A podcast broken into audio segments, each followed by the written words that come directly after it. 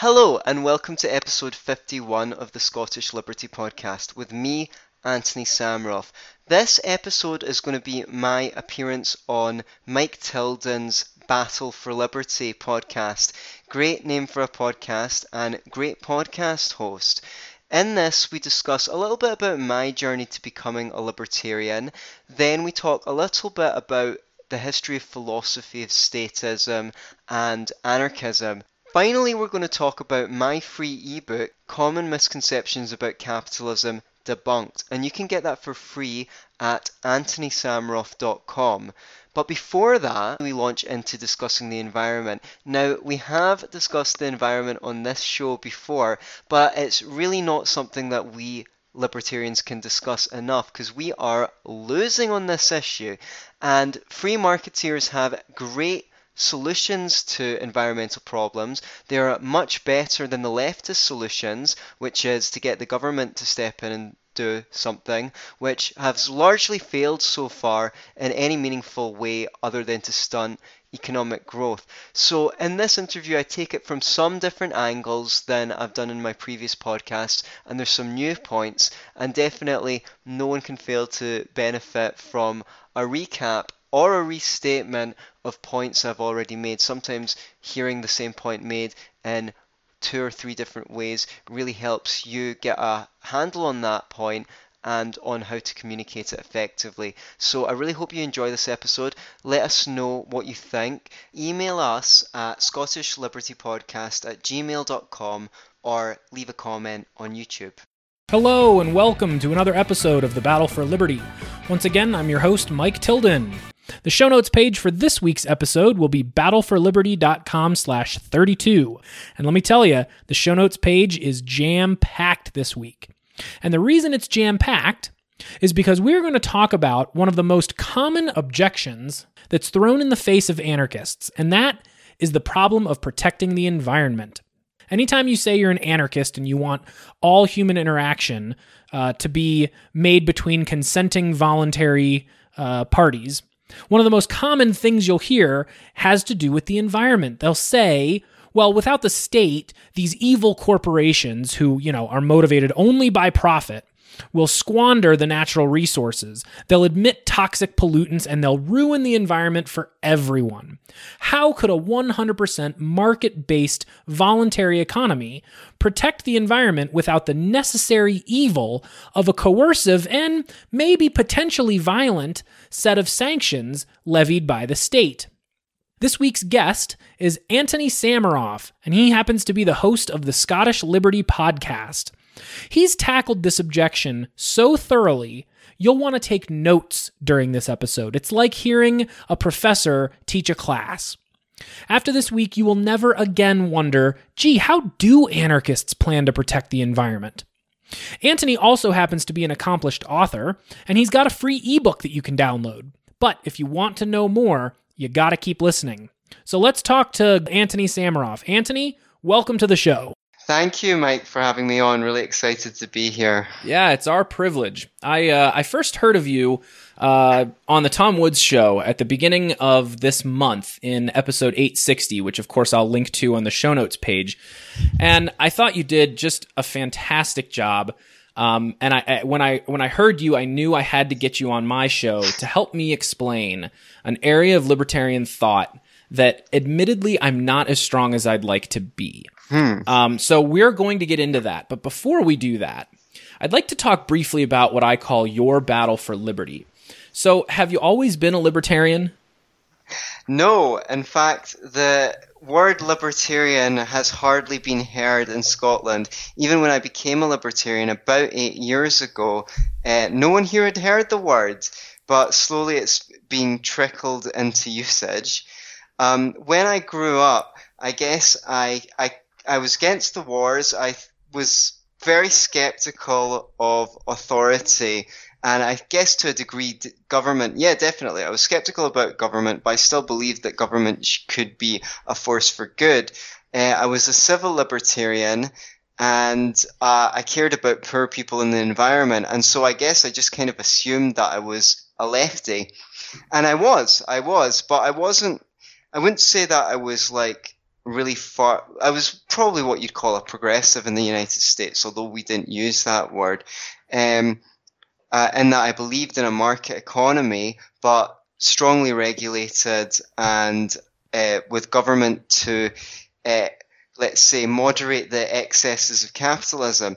Now, my dad was a conservative, but let's say he he didn't exactly listen to Milton Friedman or read Hayek or anything like that. So he wasn't a, as good a debater as me, and certainly wasn't as um, well read as me. So when I debated him, I always came to the conclusion that I must be right because um, no one was really putting up a strong argument uh, that uh, contradicted my opinions.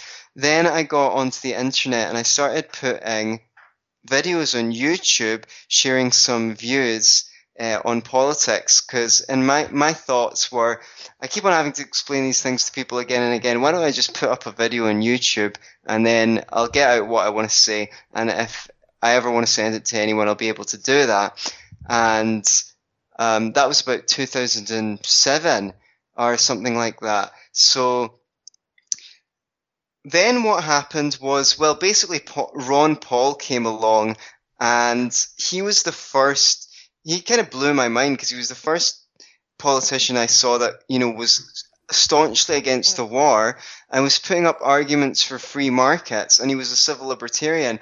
And that kind of like blew my mind sort of, because I'd never heard these positions argued for. At the same time, a bunch of libertarians started gate crashing my YouTube channel and leaving comments, um, directing me to other videos, arguing with me. And um, so I started doing my research, and over the next couple of years, I migrated from being a leftist, I became more and more libertarian until I, I just I couldn't I ran out of contradictions and I, I had to go full blown ANCAP. such a it's such a common story. Um, the both the multiple year transition, which that aligns mm. with me for sure. Um, but also the Ron Paul message, which I, I wish mm. I could count myself in the people who were who were transformed by Ron Paul. Certainly, um, you know he he's an amazing person. And if I could go back and do it again, I would have found libertarianism much sooner. But uh, yeah, I'm keeping an informal poll in my head about um, how many people tell me that it was Ron Paul, and it seems like I can put mm. you uh, on that list as well. Is is that accurate? Yeah, well, uh, he was certainly a big part of it. Uh, at the end of the day, it wasn't him that convinced me. It was other videos that I'd been let, led on to and other content creators. But he certainly, let's say, made a crack that someone could put um, implement into widen, and, and the other cr- um, content creators widened the, the crack. Yeah, he opened that door. Sure. Yeah, absolutely. Well, that's great. Um, other than Ron Paul and, and videos on social media, was there any seminal moment that you can pinpoint as the turning point, whether it's a book or an article or an author or even uh, an event? Was there anything that you can pinpoint? Well, I'm sorry that I don't have a story of flash and fire, but really it was a migration of opinion, and I, I don't know when exactly. I, I just started calling myself an anarchist first, and I thought, I guess, you know, some left wing ideas of workers owning their own workplaces and things like that, that are less hierarchical and things like that, had still had a certain type of appeal to me. But I started thinking, well, you know, that's um, compatible with a free market system. And if you didn't have such an authoritarian education system, then perhaps people would be more prepared to do that kind of thing. So uh, I don't have a flash and fire story for you.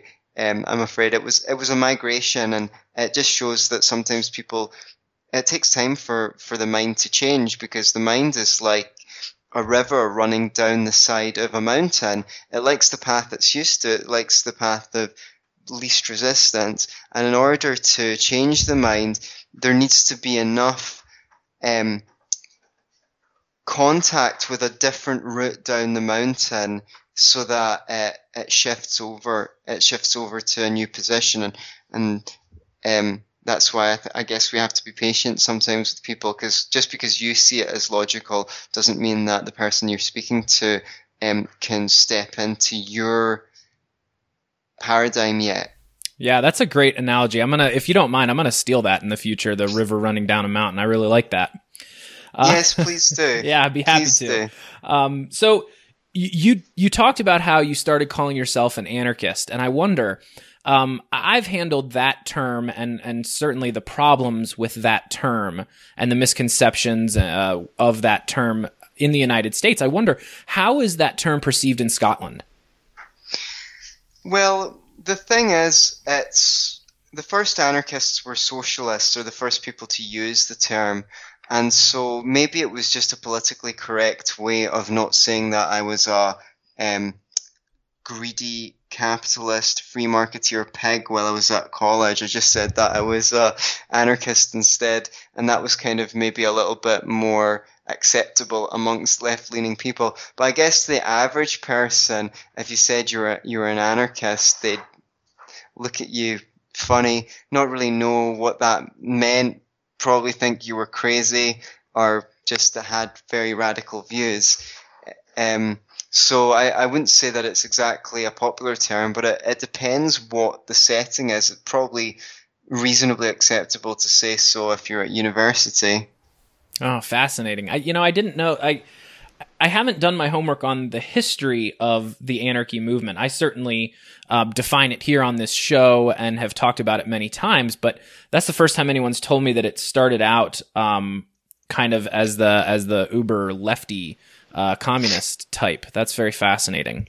Yeah, the the kind of communist anarchists. Yeah, I mean Marx had um, a series of letter exchanges or arguments with an anarchist of his time called Bakunin, who believed that the state had to be abolished first or as part of abolishing capitalist capitalism. Whereas marx said no you need you need the state to abolish capitalism and then you can phase out the state. Whereas the the anarchists leftists had a skepticism towards state power uh, which is maybe why they they've not really been taught in educational institutions or they're not their thought is not really well heard of or thought of because when you look through history, most of the philosophers that are well known are ones that gave justification for state power. You know, from Plato right up to uh, Kant, who said, well, you should act the way that if everyone acted that way, it would be good. Uh, oh yeah, by the way, except for government because they have to do this, that, or the other. Yeah. Or say, or say Hegel, who believed that history was guided by the world spirit, and that uh, world spirit would speak or act through the great men that led, led nations and things. You know, philosophers who um, gave justifications for state power have long since dominated in terms of the the their influence and uh, on the history of ideas and, and being taught to the exclusion of um, philosophers that were very skeptical of state power. Wow, there's just so much to this. It, every time I talk with someone who um, is as knowledgeable, uh, especially about the historical aspects of this movement, it just reminds me how new I am to it, uh, relatively, uh, and and how much there is to learn. And certainly, you and I could probably talk for another twenty to 20 minutes to five hours about this kind of stuff. But I, sure. I do want to circle back to that topic that I mentioned at the beginning, uh, the, the area of libertarian thought where, um, I, I, know I have some, some policy and, and philosophy opinions and viewpoints, but I'm just not as strong as I'd like to be. Uh, and that is the environment. So I'd like to talk to you uh, about libertarian environmentalism. Um, and this is an area that I know you've done a lot of thinking and you've created some great content that's available um, and as we talk about it, um, listeners be aware it'll all be on the show notes page, uh, which will be battleforliberty.com slash 32. Um, and so that's where you can get everything battleforliberty.com slash 32. But, um, let's talk about environmentalism. So as usual, like everything else, there's this orthodoxy of debate that's developed in regards to how we're supposed to think of mankind's interaction with the environment. And the accepted positions, um, I'm going to generally, they, they could be a little different one way or the other, but generally you have the option to believe either number one, you believe that mankind is assuredly affecting the environment in a negative way to the degree that we must immediately use the power of the state to regulate behaviors in an effort to mitigate those effects. Or, Number two, you could believe that mankind isn't affecting the environment in a negative way, and so no regulation is necessary. But as usual, as libertarians, we love to come in and say, no, no, there's another way to look at this. So, uh, because I know you're so knowledgeable and you've done a lot of great work, I'm going to ask you, what is the libertarian response to environmentalism? Wow, big question. I think the the planet is basically our home, isn't it? I mean, if the if the if we destroy the planet, then we we destroy ourselves. So I guess the libertarian position uh, should be that the environment's important. The question is, what is the best way to look after the environment? And for a long time, the question has been, and has been completely dominated by leftists. It's almost assumed that it's capitalism or free markets, even worse, because uh, people have a wide range of definitions of capitalism.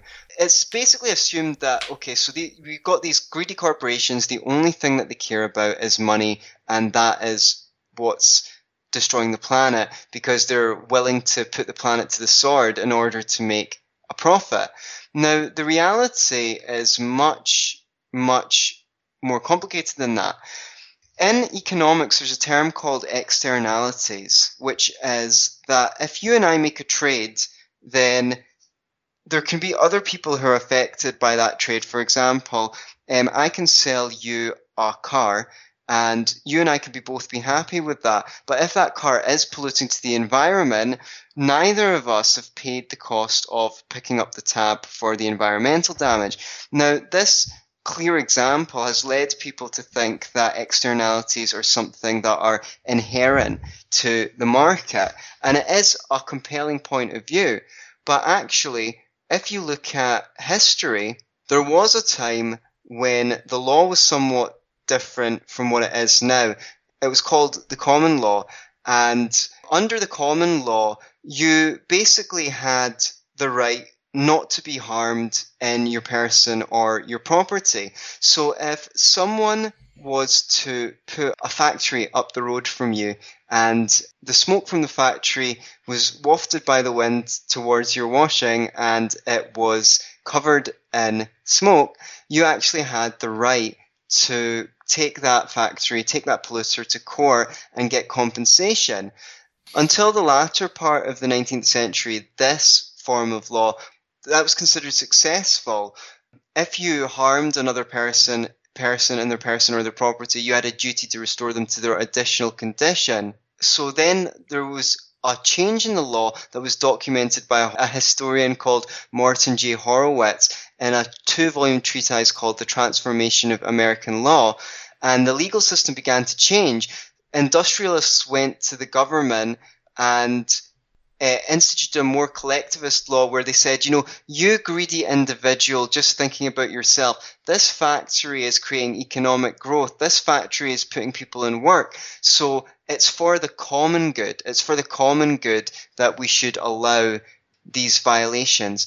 Now, on a free market, this seems very radical to people, you know, some, but something like a river might be privatized or owned in sections and for a lot of people, that might create some kind of horror. But the thing is, what they don't realize is that with property comes responsibility. So if someone is designated the owner of a river or a part of the river and they pollute in that river and it goes and harms someone else's property, you know who's personally liable and you know who has to pay reparations.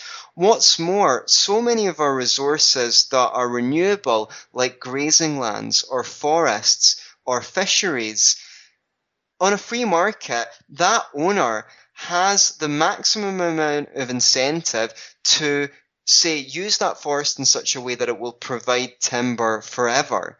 Whereas when there's communal owners, the idea is, well, if I don't cut down the wood soon and fast, someone else might come in and do that. And economists call that the problem of the commons. When resources are held in common, there's an incentive for everyone to take as much as quickly as possible. Whereas when owners are designated, then not only do they have an incentive to use that resource sustainably, they also want to maintain or even increase the value of that land so that if they ever want to sell it, then they won't be just slaying a goose that lays golden eggs and getting less for that resource than they otherwise would.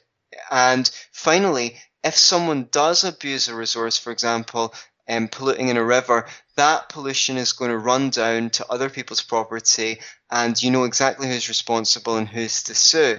So that's the free market's conception of environmentalism: is that property rights delineate responsibility and rights to people and will prevent pollution by the deterrence of legal action or class action lawsuits against polluters. And there's so many ways that the the profit motive, which is thought of as somehow responsible for the destruction of uh, the environment, is actually responsible or gives incentives to maintain the environment. For example, if I want to produce something and sell that for a profit, the cheapest way to do that is to use the minimum amount of inputs possible. So I'm always going to be looking for ways to produce that product using less and less resources. And if I do, I become more competitive than other firms. So other firms will be inclined to copy my innovations. So the companies that stretch resources the furthest are the most likely to uh, acquire them because they they can also pay more to acquire them. So the person who's best at using a copper mill, copper mine rather, or an oil well, who can who can stretch those resources furthest? That's the person who's going to be able to acquire those resources on a free market. So uh, there's lots and lots that could be said. I do have a couple of resources that I recommend people check out. One is called Only Capitalism Can Save the Planet. Socialism Will Destroy the Earth. And you can find that on YouTube. And there's there's a blog that I wrote which was called 10 Ways the Profit Motive Drives Sustainability. So for people who are interested, I suggest they take check that blog out, and I'll get I'll give you a link to it that you can put on your show notes page. Finally, it would be great to do some research into the kind of environmental destruction which was commonplace in communist countries and socialist countries. There's a great article on the Federalist which is called If You Think Communism is Bad for People, Check Out What It Did to the Environment. And that is just really a premier. There's lots of other resources that go into detail uh, on how bad the socialist countries were, how bad they still are. You know, if if you look at China and its more communist forms, and they were a lot worse for the environment than the the capitalist countries were. And one of the reasons for that is because the central planners just distributed resources here and there. Oh, here's where the resources go, there's where the resources go. There was no price system to bid off resources to the highest bidder and encourage people to take better care of scarce resources. When you've got a system of central planning, even if a resource is scarce, you can still continue to allocate it to um, cronies Whereas on a market system, the more scarce a resource is, the higher the price of that resource. So that actually drives innovation to find alternatives or find ways of treating that resource better. And it also means that that resource is likely to end up in the hands of the people who can use it the best. And I should just also say one more thing. Uh, which is the innovations that come out of capitalist economies, because um, communist countries are comparatively uncreative. But if you look at what's happening, you know, we, we have these LED lights that take a quarter of the amount of energy as a regular incandescent bulb. Uh, soon, through this cloning technology, you know, burgers might be grown in a lab from cloned meat without all the resources that it takes to grow all that feed for the for the the beef, and they'll be able to fortify them with vitamins and things like that. The average smartphone has a camera, a radio, television, sound recorder, music player, GPS, flashlight. card games, computer games, a video player, maps, encyclopedias, dictionaries, you know. So basically, we're dematerializing what would have taken a lot of resources into one device. And then one of my favorite new innovations that I've been reading about this was a process designed for the third world where they've got these high tech toilets that use, they basically flash evaporate urine and they, they turn the, the feces into fertilizer and they don't need any running water or any pipes and they generate energy. So these could have been invented decades and decades ago if not for the state insisting on the municipal water system that we have, and they would have been much better for the environment because rather than they waste anything, the toilets basically give back fertilizer, table salt, and fresh water, and enough power to ch- charge a mobile phone. So if you could plug that into the grid and sell the energy back to the government, you'd literally be being paid to poop. So I'm not shitting you when I say the free market can be good for the environment. Yeah, absolutely. Wow, that was that. there's a lot packed into that. So just getting back to that original question, you know, the way I framed it, that the accepted positions are either you believe that mankind is affecting the environment and we must have the state uh, do something about it, or you believe, ah, the uh, mankind really isn't affecting the environment all that much, so regulation isn't necessary. If I'm hearing you correctly, what you're saying is, as usual, the libertarians come along and they say, no, you've both got it wrong.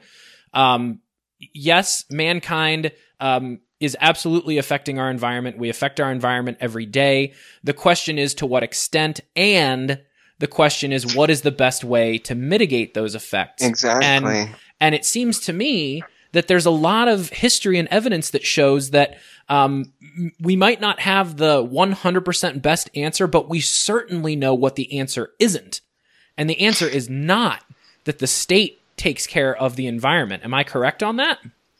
Well, when you say the state takes care of the environment, it really mm, it it really depends what you mean by that. If you mean enacts the common law and preserves property rights, including people's right not to be aggressed against or to have their property damaged or to have their health damaged by pollution, then uh, while we have a state, the state could certainly play the role although the courts, again, this comes back to history, the courts used to be considered separate from the state. They aren't anymore.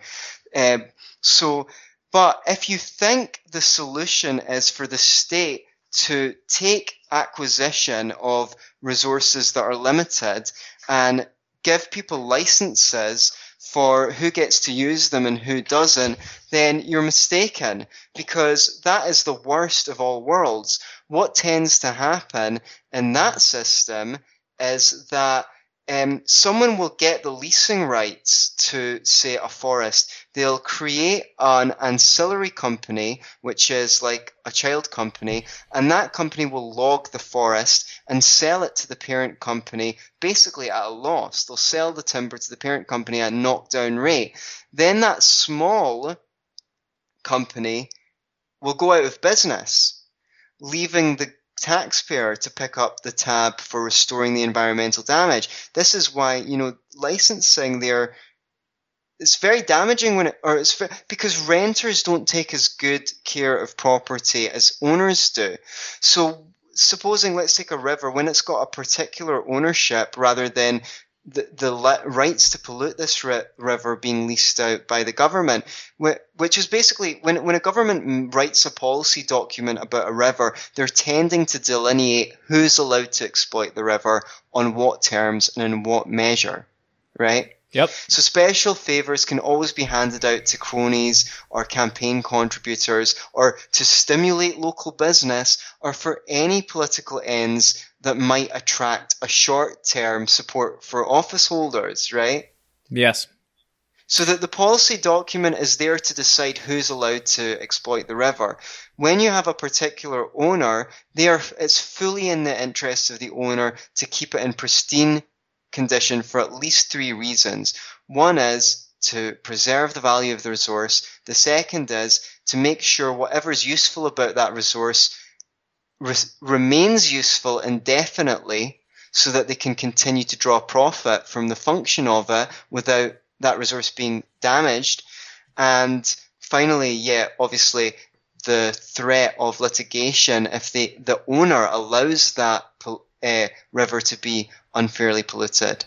That's fantastic. See, this is why I wanted to have you on the show because these are some of the points I think that that many people who claim to be free market in in most areas, but then when it comes to the environment, they they throw their hands up and say, "Well, I guess there we just don't have a choice." This is this is precisely what I wanted to get into, and so that was a great clarification. It seems to me that what you're saying is it's not necessarily state versus anti-state.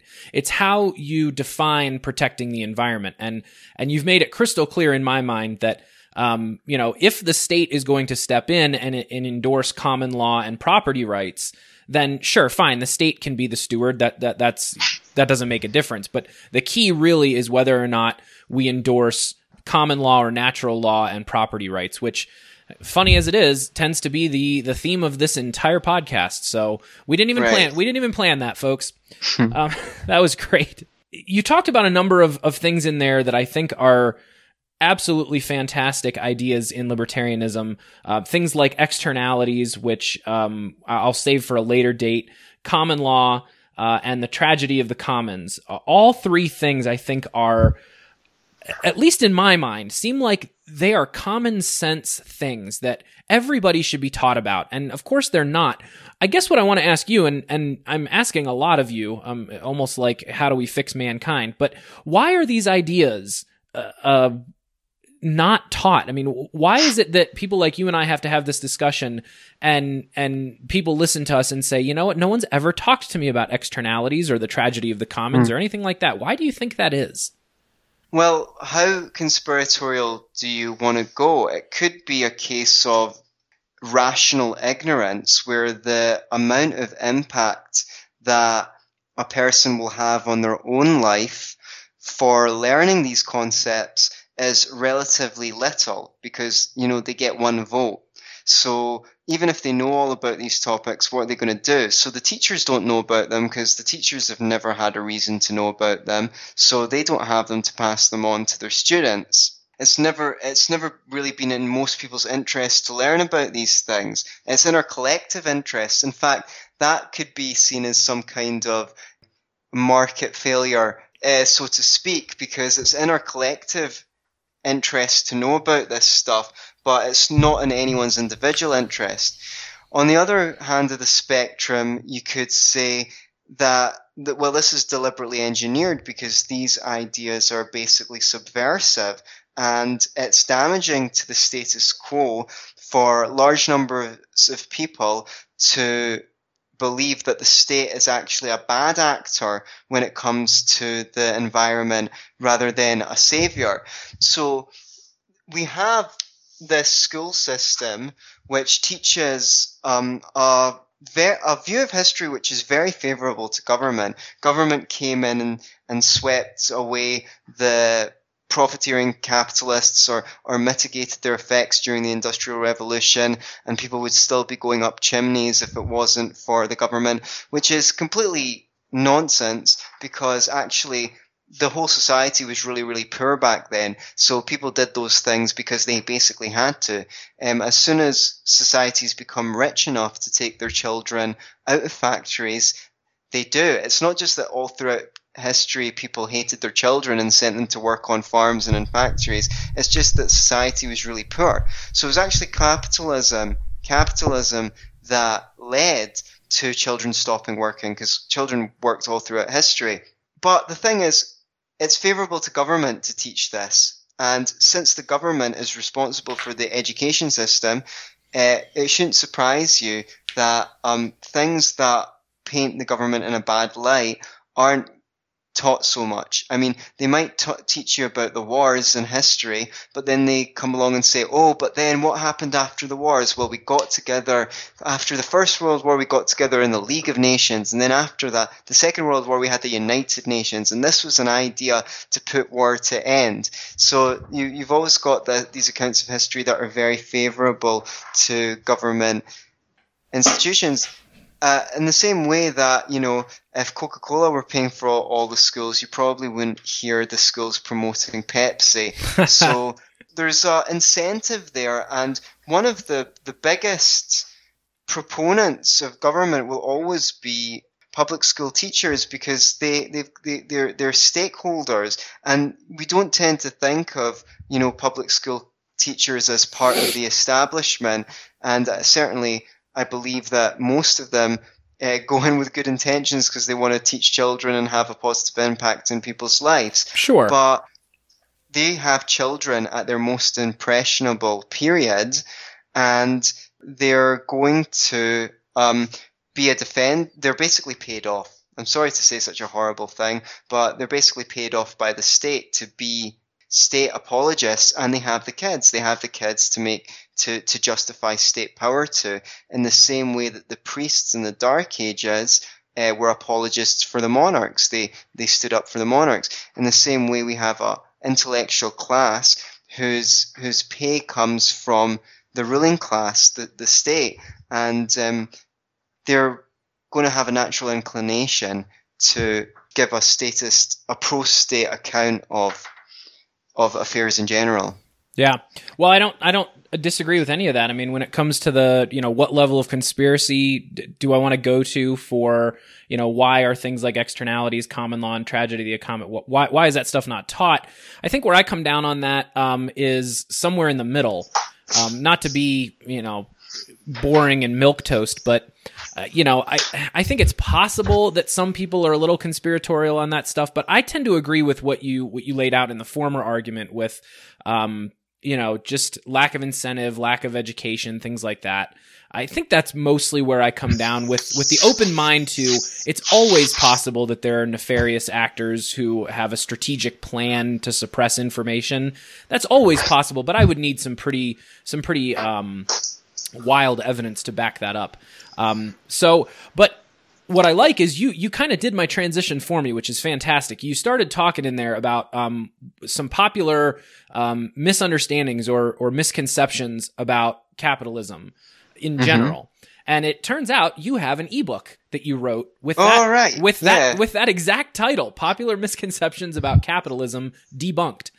And I love that book. I downloaded it oh, when you. Thank you. Oh, it's fantastic. I, I downloaded it when you talked about it on Tom Woods' show, um, and I read it. And um, it's a short little book. Um, not to say that a, it, there wasn't a ton of work that went into it, because it's obvious how much work went into it. It's packed with information that's um, easy to uh, maybe hand off to someone who's open minded and maybe wants to learn a little bit um, without hitting them over the head too hard, and then provides links uh, to go learn more. And so I, I, encourage, I'm gonna, I'm gonna link to that book on my show notes page. Um, I encourage everyone listening to go get that ebook. Um, it's gonna be an easy, fast read for you. Um, there's four sections in it. And my absolute favorite is section number three, which is uh, the government saving us from greedy capitalists. And here's why it's my favorite because the very first uh, paragraph starts out by saying it's widely believed that governments serve as a counterbalance against the excess of capitalism. As I will argue, on the contrary, it is governments that create an excess of capitalism.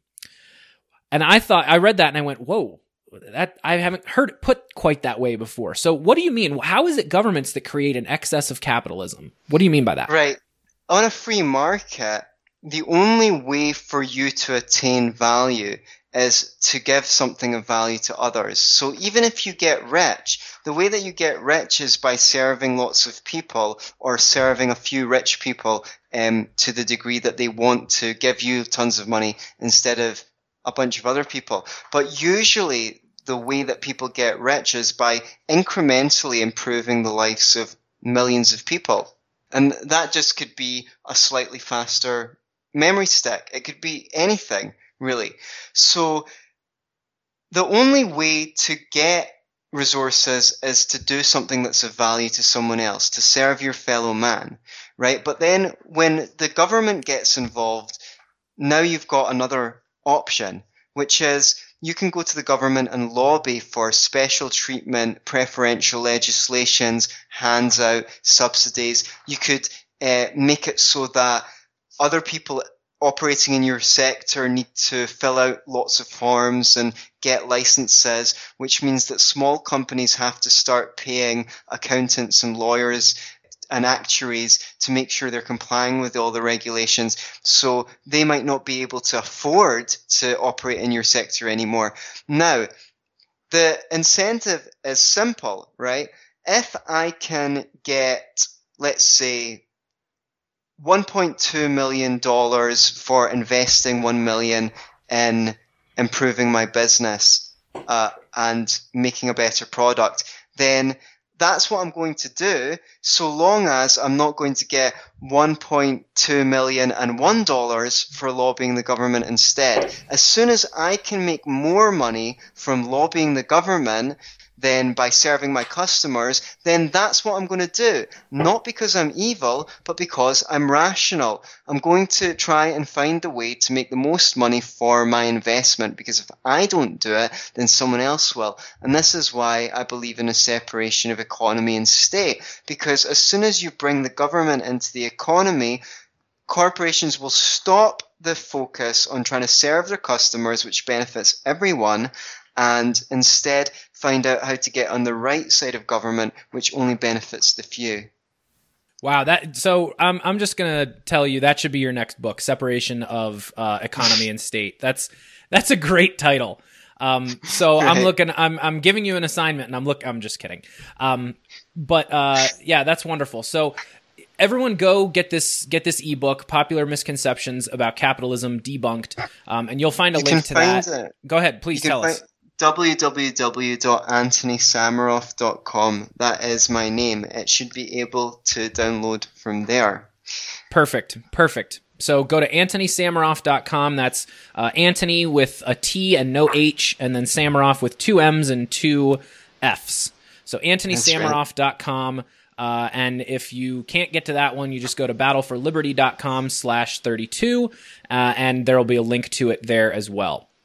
Um, so, you know, just to wrap up, but before we're done, um, you know, we talked a little bit about environmentalism. We talked about popular misconceptions about capitalism, um, the excesses of capitalism, things like that. And as usual, the theme that developed, surprise, surprise for libertarians, um, is that it's every time the state gets involved, you know, the, or, or at least every time the state messes with the natural uh, the natural accord of things. So in the environment, it was common law was was fine, things were working well, property rights were being maintained, and then the state stepped in and said, no, we're going to allocate things, and that's uh, that that's when the environment started to be a much bigger worry. And you know, with capitalistic enterprises as well, it turns out to be that once the state mm. steps in and and decides they're going to meddle with the the free flow of uh, uh, you know, uh, of of information and of goods and of property, that that's when things really start to go awry. Um, so I know I have shored up my positions, especially on the environment, thanks to this talk. Um, I want to thank you for being on the show. Um, is there anything else uh, before we go? How can people get in touch with you if they want to learn more about Antony Sammeroff? Where can they find you? Well, if you want to speak to me, you can add me on Facebook. That's usually how people who've heard of my work and want to speak to me have got in touch. I'd also like to make you aware that I am the co-host of my own podcast with a dear friend of mine, Tom Laird, the Scottish Liberty Podcast. We don't just cover topics that are relevant to Scotland. And uh, I think it's an educational show. It's a very funny show. Uh, I like to think. I think we're quite entertaining. It is. And we try and keep we try and keep a good balance between banter, humor, and actually providing valuable information, insight, and um, sometimes we have great guests too. So um, if you are a podcast lover and you have time in between listening to the Battle for Liberty, um, then see if you can squeeze one or two Scottish Liberty podcasts into your schedule, and uh, we'd be very, very happy to to hear from you as well on what you think of our show. Yeah, I am. I am happy to report that I am a regular listener now. Ever since I heard you on Tom's show, um, it's a great show. Uh, specifically, um, I listened to your episode on the environment that you did uh, by yourself, uh, probably what two or three weeks ago um, maybe even a little bit longer ago than that. But it's easy to find. It's a fantastic. I mean, if, if you want more info specifically on the environment, I, I tell you what, he packed 15 or 16 topics into a single podcast. I mean, you can't get done with that thing and and and have any other opinion. It's great.